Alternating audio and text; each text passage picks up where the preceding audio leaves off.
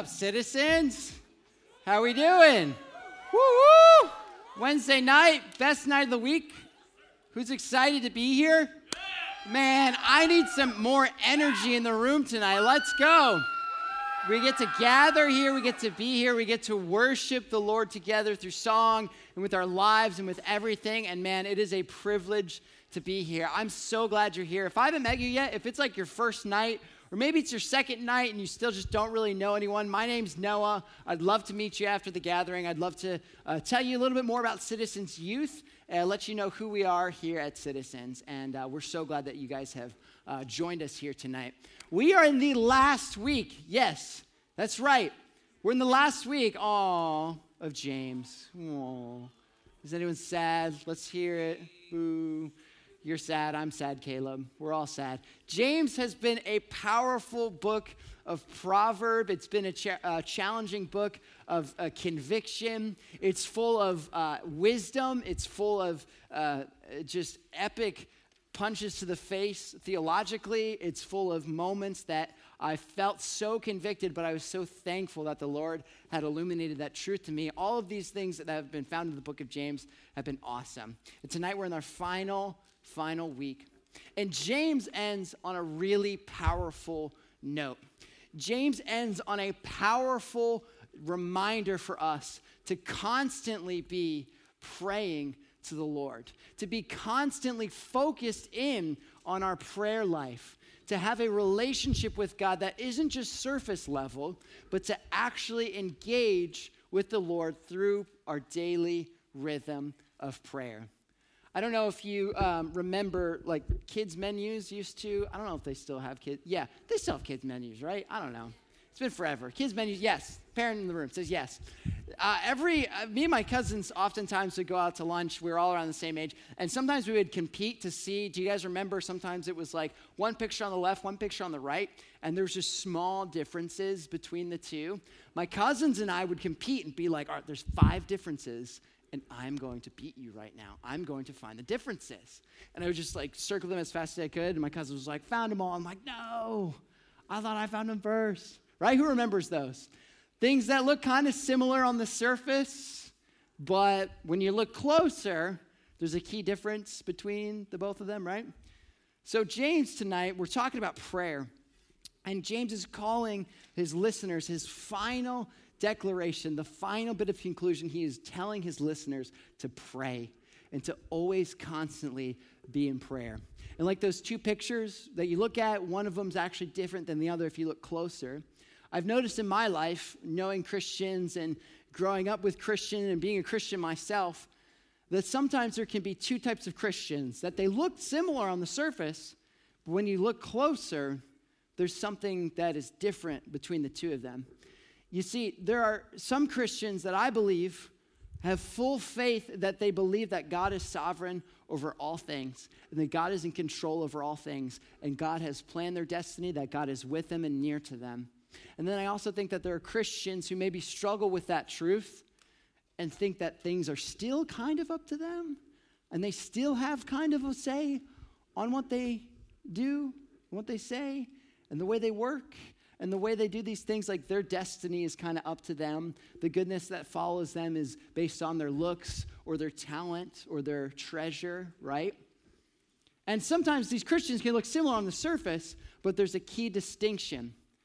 Do you know what the difference is between the person who thinks that God is completely in control, the, the person who thinks that God has completely sovereign over all things, and the person who thinks that they have a decent amount of control over their lives? What's the key difference between those two people? I've always seen it in my life, and that is that person's prayer life. Those person's prayer life. The Christian who truly, honestly believes that God is sovereign and in control of all things, and only God uh, directs their paths, only God gives them good things. That is the Christian who is constantly spending time in prayer. Maybe the Christian who loves and knows the Lord but struggles sometimes to believe that they're in control. I've noticed that their prayer time is often lacking. That is the difference between these two Christians. And tonight, James is calling the people of God to pray. He is calling the people of God to pray. See, if you have faith in Jesus, it's going to change everything about your life. Everything about your life. And we as believers are called to be totally dependent upon the Lord in all things. This is a conclusion, right? Conclusions are significant. This is the last thing that James is communicating. It's not like us today where we can just pick up a phone and text somebody when we miss them. We're like, hey, I miss you. I haven't seen you in a couple years. Yeah, how you doing? Great. This is the final thing that James is going to say possibly to some of these people forever. And I think it's really fitting that he tells us what he tells us. So go ahead, if you haven't opened there, go ahead, James chapter 5, starting at verse 13. Tonight we're going to see the last thing that James have, that he has to say. After he has implored and begged his listeners to change their perspective, to change their hearts, to turn from this world, to stop listening to this world, to take heart in trials, to put their faith in actions. James communicates that in our patience, right? Because last week we learned what? That we can suffer uh, we can suffer through this life, but we endure with patience, that we endure patiently through our sufferings. In this suffering, as we have a glimpse of Jesus, as we have a glimpse to the end of all things, James says, be constant in prayer. As we patiently wait, friends, we wait and we pray. In our patience, we pray constantly. In our patience, we pray constantly. I want you guys to write that down and remember it because we're going to dive into a lot of theological type questions and ideas tonight. But I want you guys to keep that one truth in your mind. In our patience, we pray. We pray. We're going to see how to pray. We're going to see a glimpse into when we pray and why we pray. So let's pray, and then we're going to read the text together. Amen. Let's do it. God, we love you. We're so thankful for this word, uh, word that you've delivered to us tonight. Uh, we're, we're, thankful that for, for um, just the past 11 weeks and tonight 12 weeks in this book, God. I pray that you would speak through your word clearly. God, uh, guard my tongue from anything that might be my opinion or my perspective, and would it just be from your truth and from your word? We love you. Jesus' name we pray. Amen. Amen. The prayer of faith. Is anyone among you suffering? So look at me. Look with me in chapter 5, verse 13. Is anyone among you suffering? Let him pray. Is anyone cheerful? Let him sing praise. This is just the first verse, but I think that there's some significant truths that can be found here on this verse. Friends, it says here, in, is anyone among you suffering? Let him pray. Is anyone among you cheerful? Let him sing praise. This gives us a glimpse into the foundation of when and why we pray. Friends, this gives us a glimpse into the reality that when things are good, we praise and pray to the Lord. And when things are bad, we also pray to the Lord. In the good and in the bad, we pray. Verse 13, in the good and bad, we are called to pray. Is anyone among you suffering? This is a hypothetical question by the way. James has done it a couple times in this text, right? He asks questions that like people are supposed to know the answer to. Like he said, he, he has asked questions like this before, and then he, he kind of like left hook, you, left hooks you with like this incredible truth. Let him pray. Is anyone among you suffering? The answer is an obvious yet yes. He is writing this book. He is writing this letter to a group of people who are enduring trials and tragedy. The very beginning of this book, he says, Count it all joy when you consider, when you meet trials of various kinds. Consider it all joy. That's like the first line of the book. And he says, Is anyone among you suffering? Um, yeah, great. Let him pray. Let him pray. Friend, when the first in, uh, inconvenience pops up into your life, what is your immediate response? Is it a person you go to? Is it someone in your phone, someone in your contacts? Is it a small group leader? Is it a, a, a spiritual mentor or a guide? Or when that insignificant, that, that or in, inconvenient, that problem, that difficulty shows up, is the first reflex of your heart, the first reaction of your soul is it to pray? And is it to go to the Lord? Is it to go to the Lord and ask for guidance and strength in this trial? Because in the bad times and in the good times, we are called to pray. Friends, verse 13 shows us a significant truth for us. God always gives you everything that you need in order to accomplish the thing that He has called you to do. God always gives you everything that you need in order to accomplish the things that you need to do. We've been talking this whole book about suffering, and just in the past week, we learned that we need to be patient in suffering. And he says, Okay, yeah, is any of you suffering? Let him pray. Because, friends, we serve a God who cares. James is painting a picture of his brother Jesus with arms outstretched, welcoming in anybody who is suffering, anybody who is hurting, and he's welcoming them to him to pray.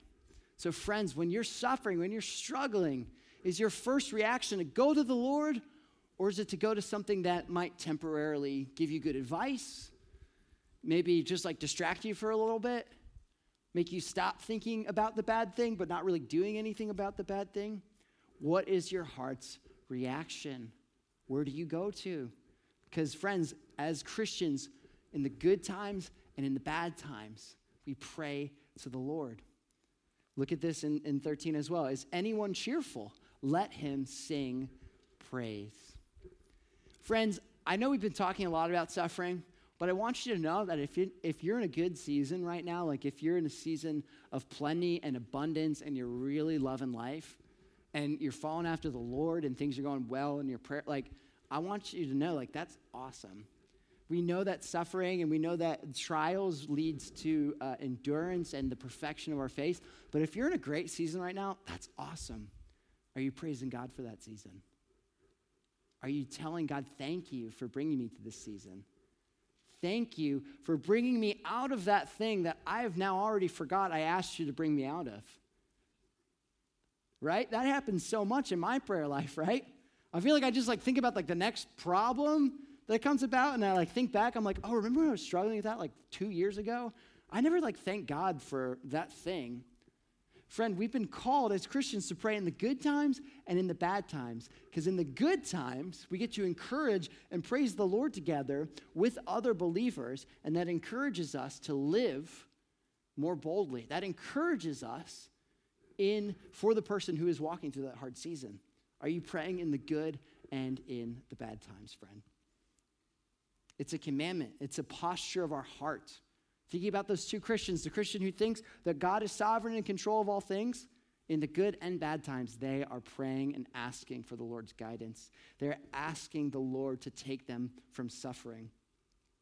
See, I think sometimes we have a false perception that we're called to like really, really, really struggle for like 80 years, and then we die, and then it's like, oh, good job.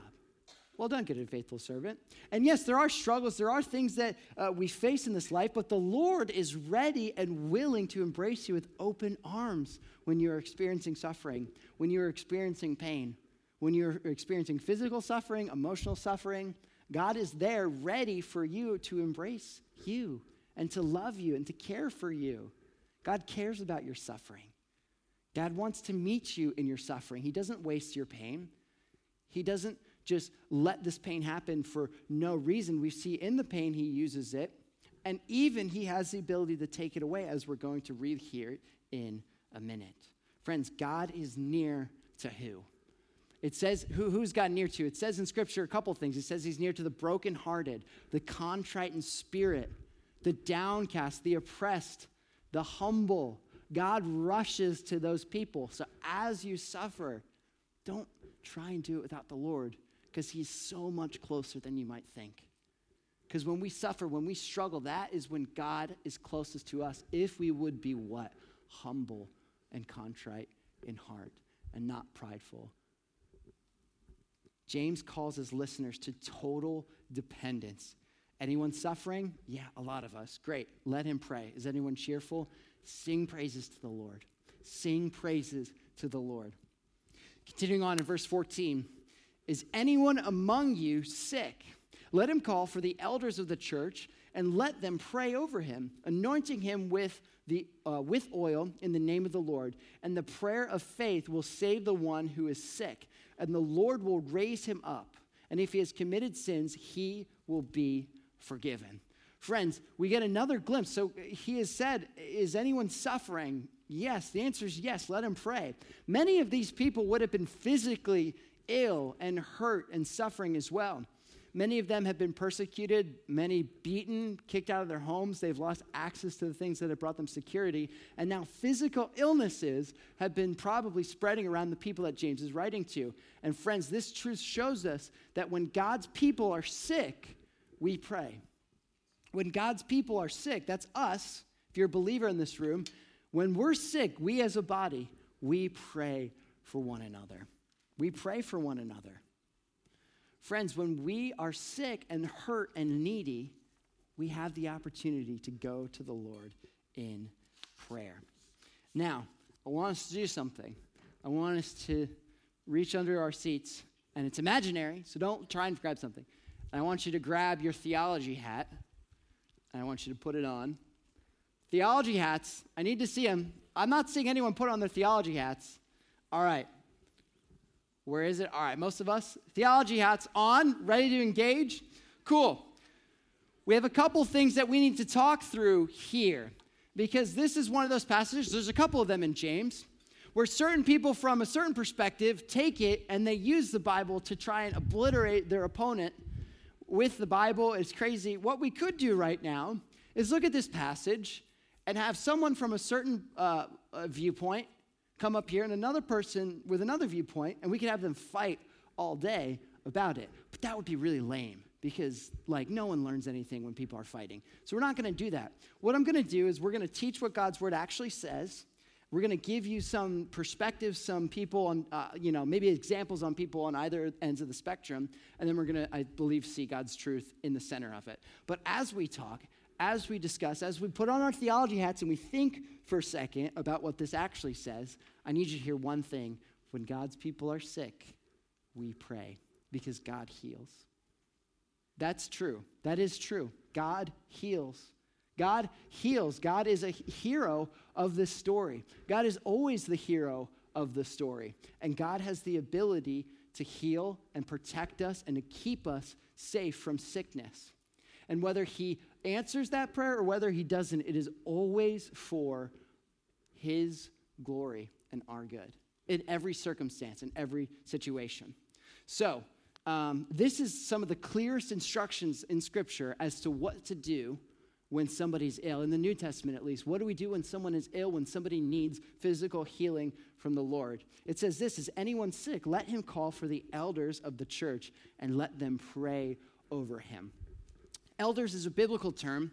Um, we here at NGC, we have elders uh, in our church that uh, help lead and guide and shepherd and teach our church.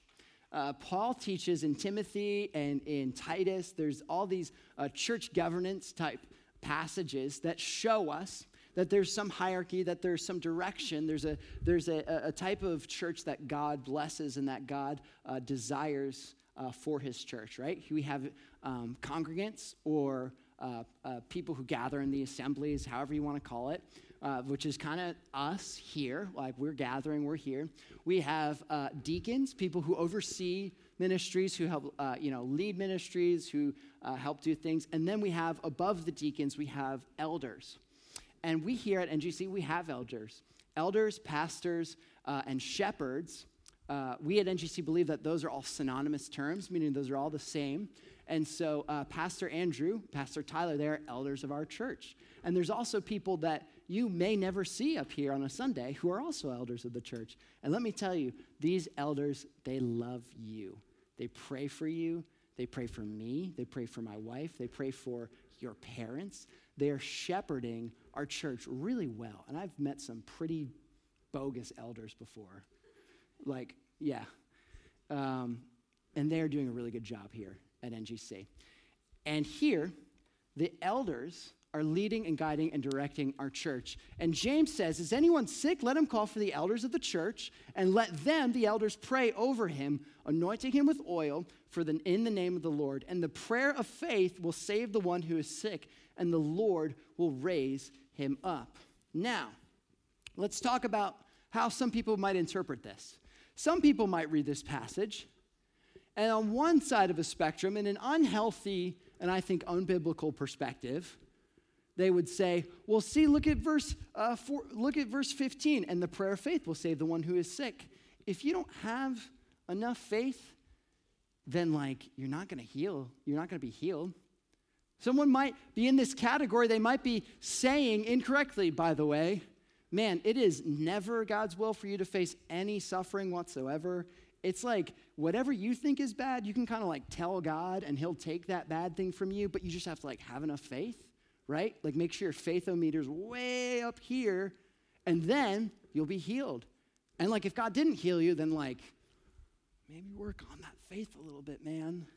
Again, we don't believe that that would be true. We think there's a couple problems with that perspective. I think there's a couple problems with that perspective. We see Paul, one of the greatest writers in the New Testament, the person who wrote most of the New Testament, he says that he has a thorn in his side, a physical illness that is hurting him. He asks the Lord to take it away, but the Lord is actually using it to advance the kingdom. So God doesn't heal Paul. But Paul is still enduring and he is still suffering in this life.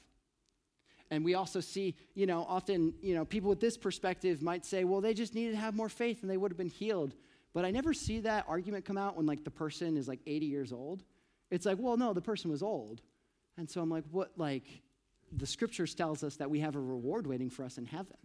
Oftentimes, I think when it's not God's will to heal us, Sometimes he is just calling, you know, in, in difficult and, and hard circumstances where maybe someone who is younger passes away from an illness. I believe God is often calling those people to receive their inheritance, to receive the reward just a little bit earlier than we would have preferred. It's still a blessing to go home to be with the Lord.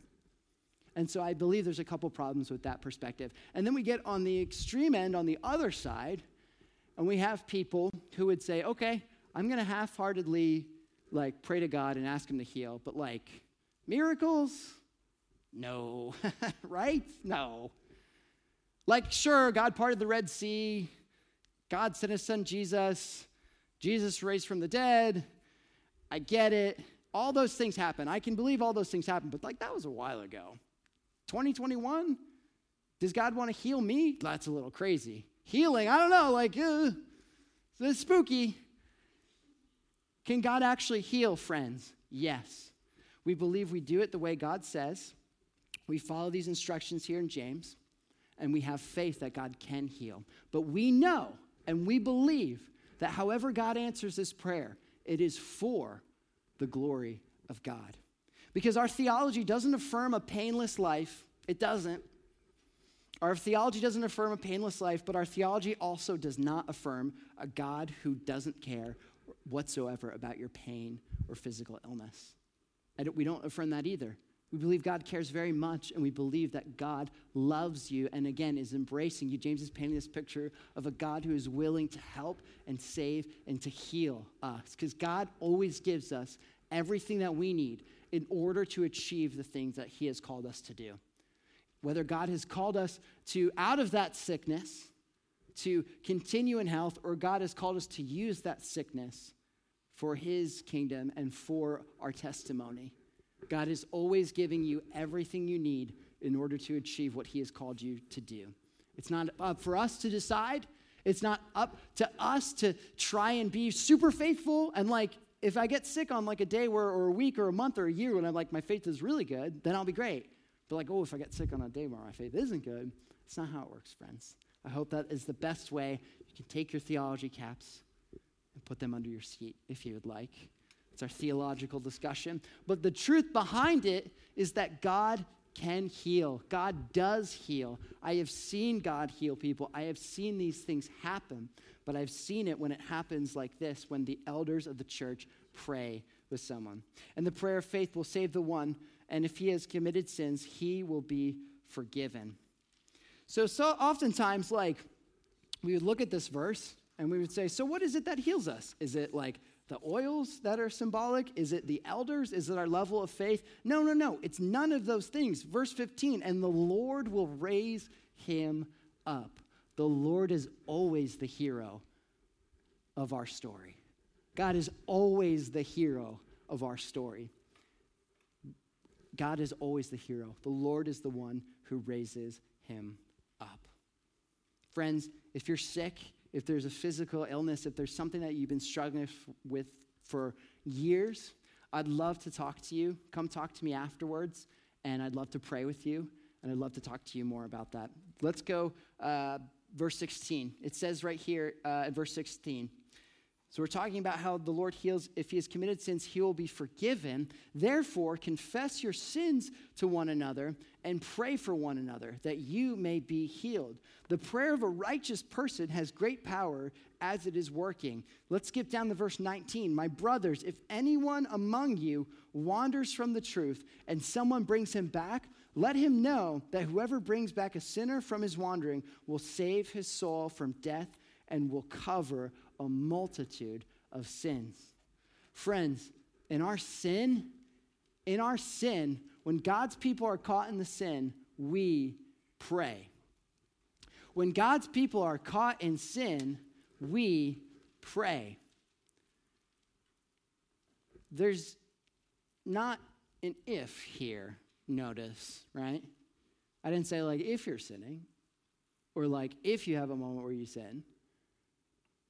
It is when we sin, when we uh, stumble, when we fall into sin, God has called his people to pray. And I don't want us to lose the significance of what this actually means for us.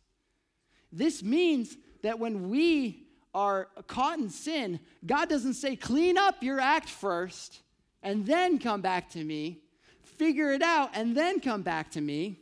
God says, that when we are sinful, He is willing and ready to embrace us right where we're at. He's willing and ready to embrace us right where we're at.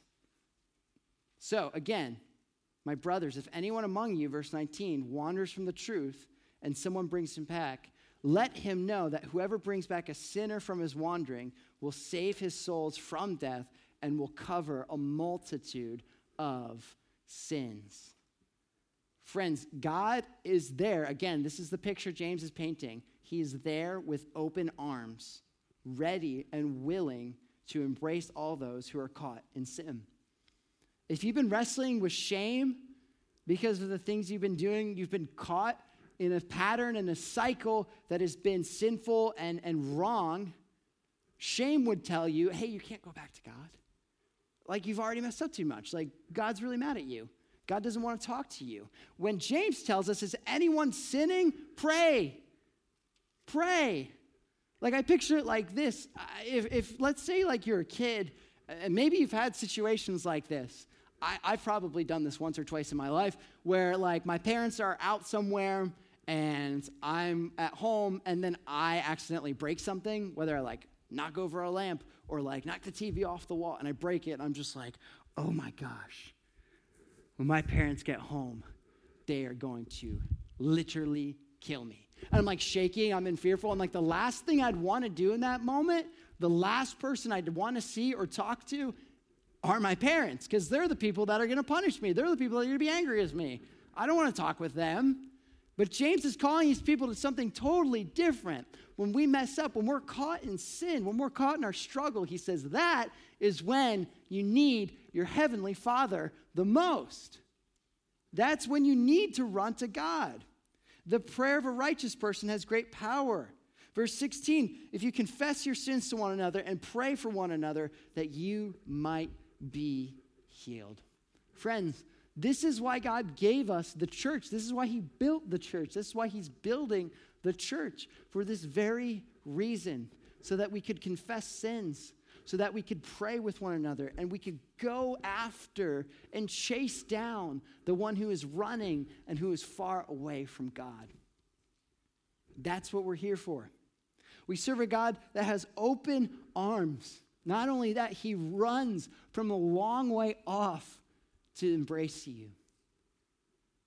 Friend, if you're in a season of sin right now, there are people, there are leaders, there are friends here that when you confess, when you talk about it, they're not going to shame you.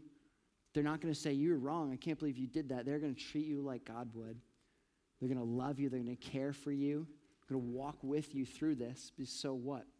Let him know that whoever brings back a sinner from his wandering will save his soul from death and will cover a multitude of sins. The consequence here is what? More sinfulness, right? If we keep going, what is it? More sinfulness, death, and will cover a multitude of sins. When we are able to repent, when we are what? Humble, and we pray, and we confess, and we meet with a, a, group, and we, we meet with a community, that's when the Lord does his res- restorative, healing work of sinfulness in our lives. That's when God really works in those moments. So, friends, when you're caught in sin, when you're struggling with a pattern of sin, you always, absolutely 100% can always pray and run to the Lord. The application here isn't, hey, try not to sin. I feel like so often that's kind of like how we interpret the Bible.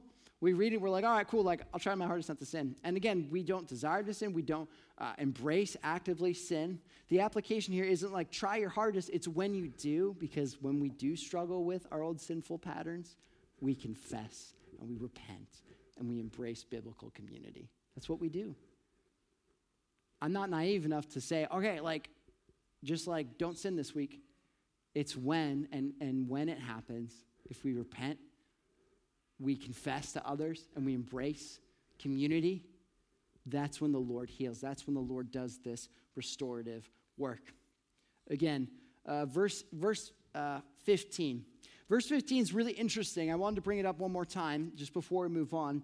Uh, we're talking about healings, and if he has uh, committed sins, he will be forgiven. Therefore, confess your sins to one another that you may be healed.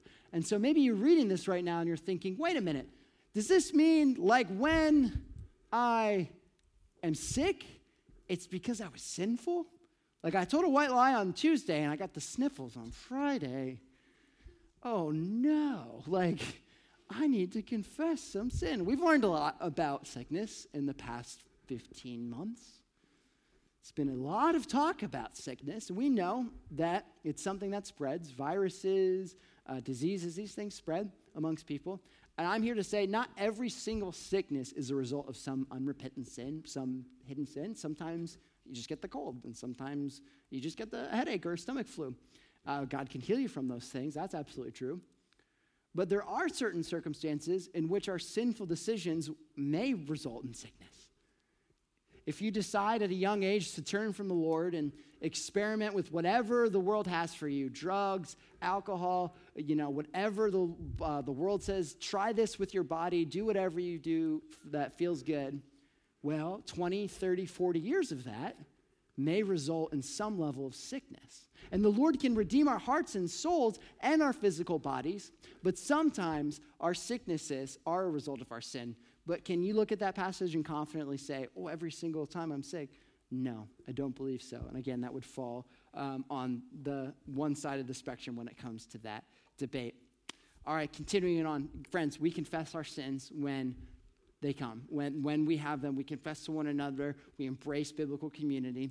In verse uh, 17, it's the last thing, verse 17 and 18, we're talking about in the book of James. He says this Elijah was a man with a nature like ours, and he prayed fervently that it might not rain. And it did, and for, and for three years and six months, it did not rain on the earth. Then he prayed again, and heaven gave rain, and the earth bore its fruit. Friends, this is a glimpse into an incredible story of one of the prophets of God from the Old Testament where Elijah was praying bold prayers before the Lord, confidently uh, that the Lord would answer them.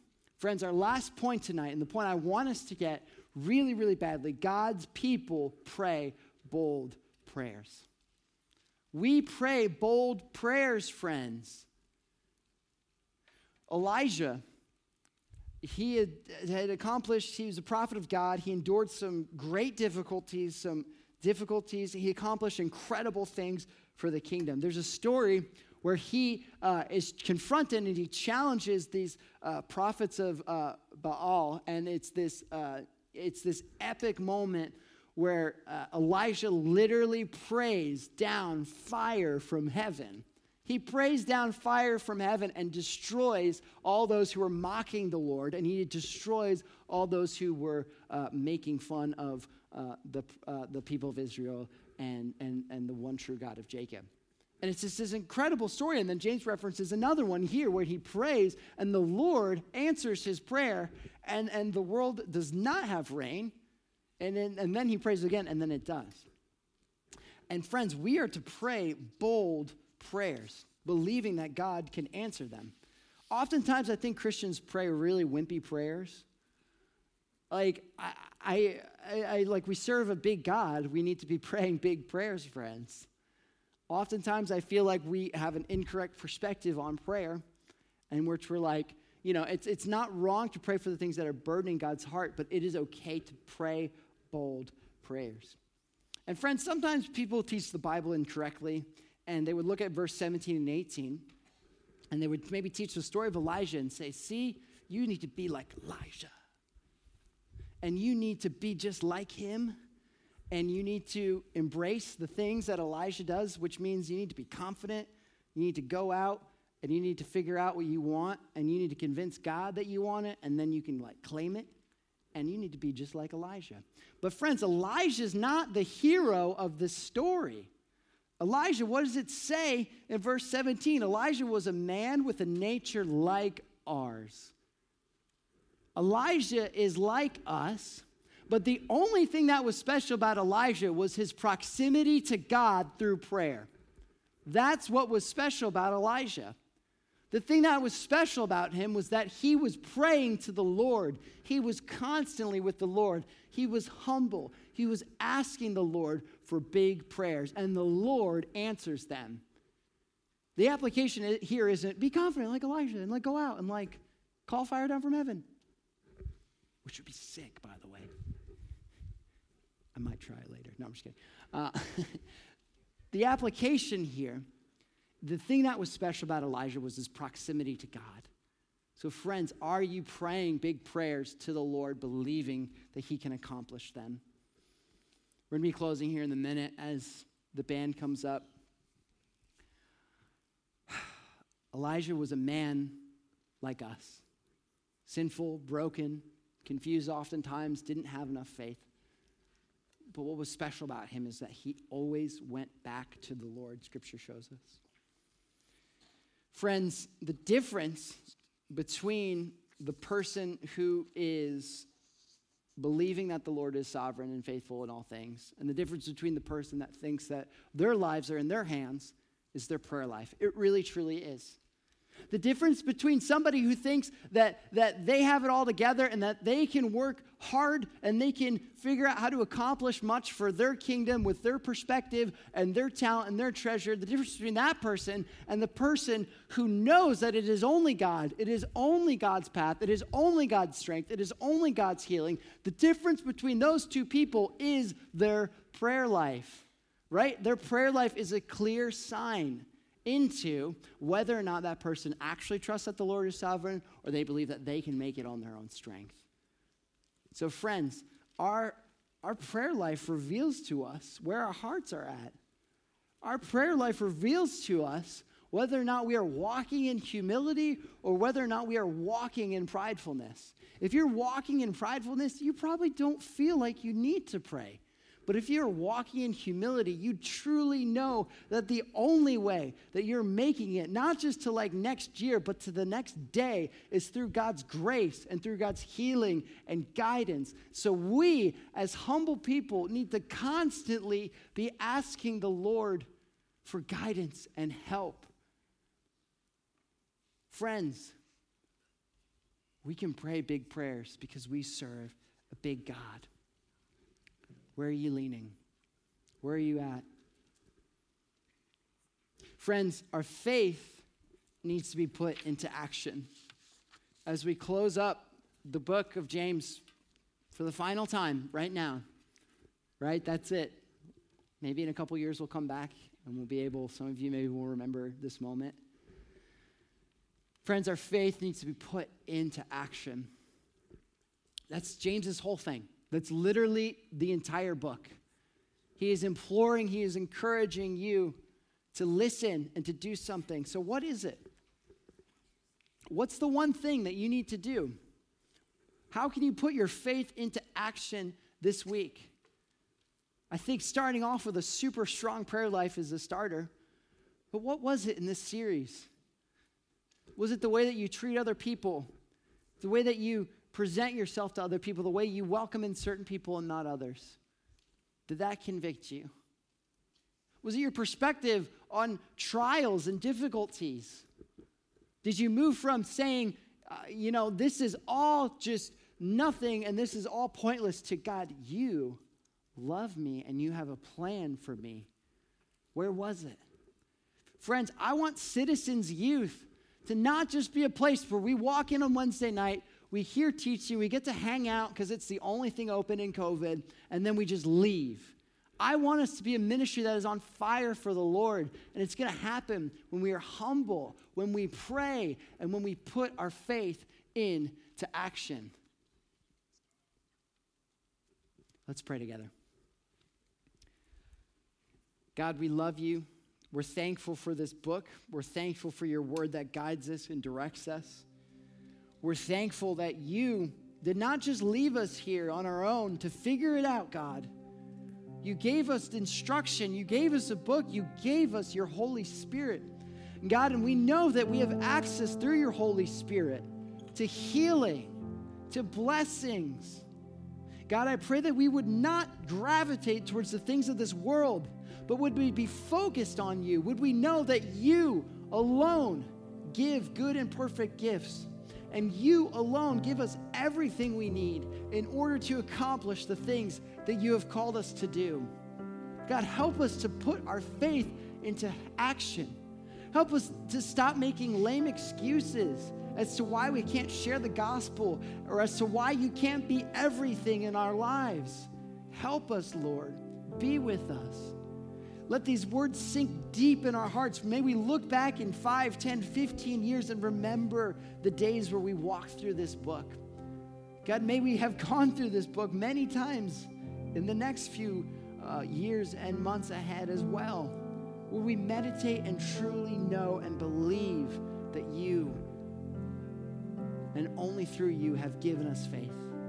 Help us to respond. Help us to respond to this beautiful thing you've done with joyfulness and action and obedience. We love you. It's in Jesus' name.